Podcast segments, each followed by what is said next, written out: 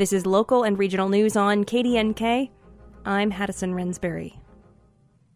Construction on Basalt's Midland Streetscape project is slated to resume next month and continue through the rest of this year. March 4th will see large equipment brought in, and underground work is expected to begin shortly after. The initial affected area will be the section of Midland Avenue between Midland Spur and Alpine Bank, as well as near the Midland Mall.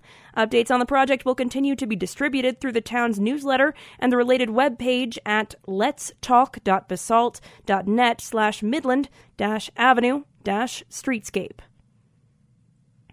A suit that could determine whether former President Donald Trump remains on the Colorado ballot went before the U.S. Supreme Court today, and one of the key people standing against him is a person with deep roots in the state's Republican Party.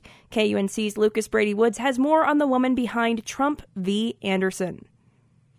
91 year old Norma Anderson served as a state lawmaker for nearly two decades and rose to become the first female Republican leader in the Colorado legislature's history. She describes herself as a lifelong Republican and says she's afraid for the future of the GOP if Trump prevails.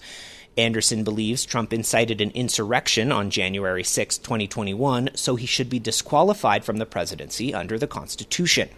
Anderson joined several other Republican and unaffiliated voters last year in a suit that seeks to keep Trump off the Colorado ballot. The state court's ruling in her favor remains on hold until the U.S. Supreme Court makes a decision. I'm Lucas Brady Woods in Denver.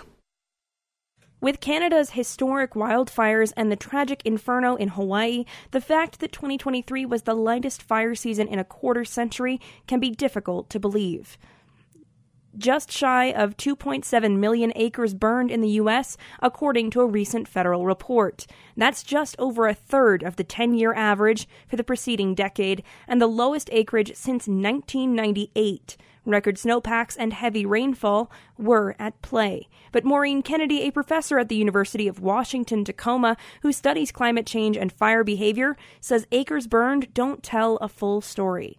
The Lahaina fire alone killed 100, and over 3,000 homes were destroyed nationwide. We always have to think about other ways that we measure the, the impact of fire. For example, smoke from the Canadian wildfires affected air quality for weeks in the U.S. Kennedy says fire doesn't care about borders. We study history to learn from the past, but what if the pages in a history book melt away? A lit- library just west of Denver is trying to preserve clues of antiquity before they become cold cases that could never be solved.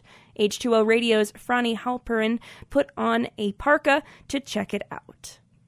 Looking for your next read? How about a mystery that delves into the past that perhaps no one has ever heard before?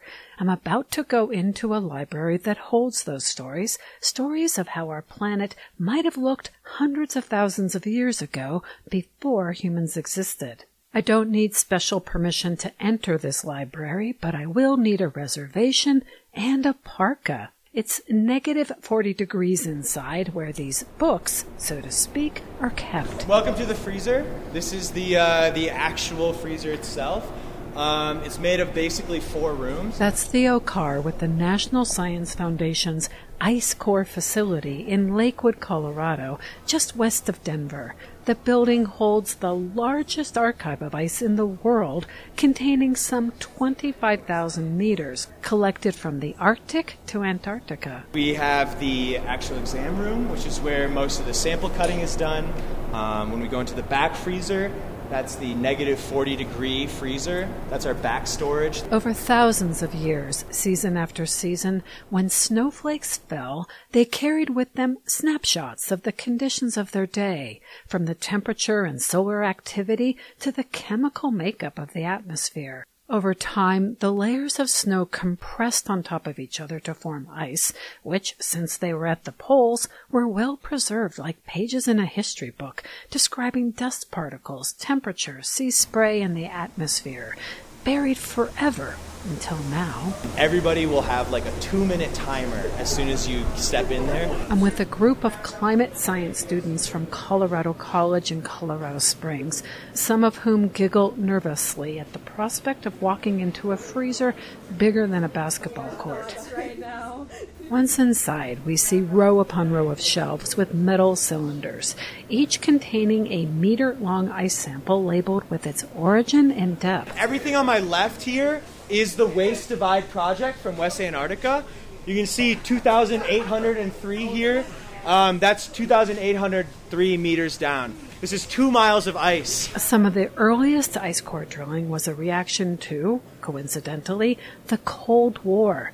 The U.S. military established Camp Century in Greenland ostensibly for scientific research, but with a secret purpose to keep an eye on the Soviets. Camp Century was the first ice core ever drilled. We do have that core here. Um, that was originally drilled as sort of a subsurface structural um, appraisal done by the U.S. military to make sure that missiles didn't come over the poles. Nowadays, samples are drilled to understand how our climate has changed over millennia. A piece of ice Carr just showed us is around 400,000 years old, but a recent arrival tops that. Yeah, so over there you can see some of our newer ice.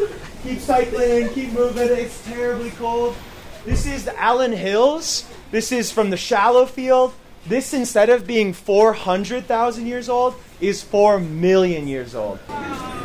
After a long journey from the drill site, pallets of ice are unpacked and inventoried. Eventually, they'll be sliced into sections and sent to research labs around the country. Some scientists will look at air bubbles trapped in the ice to measure carbon dioxide or methane. Some might analyze dust from ancient volcanic eruptions. Others, like Bruce Vaughn, will pick up the ice to study temperature records at his lab at the University of Colorado Boulder, about a half hour away. Each each ice core is kind of unique and shows you a different climatic window. Vaughn, together with his research partner Valerie Morris, have developed a system that uses water isotopes to determine what the temperature was when each layer of ice was formed. Isotopes are molecules that have the same number of protons and electrons, but a different number of neutrons affecting their mass. For example, water, H2O, has oxygen that has either a molecular weight of 16 or 18,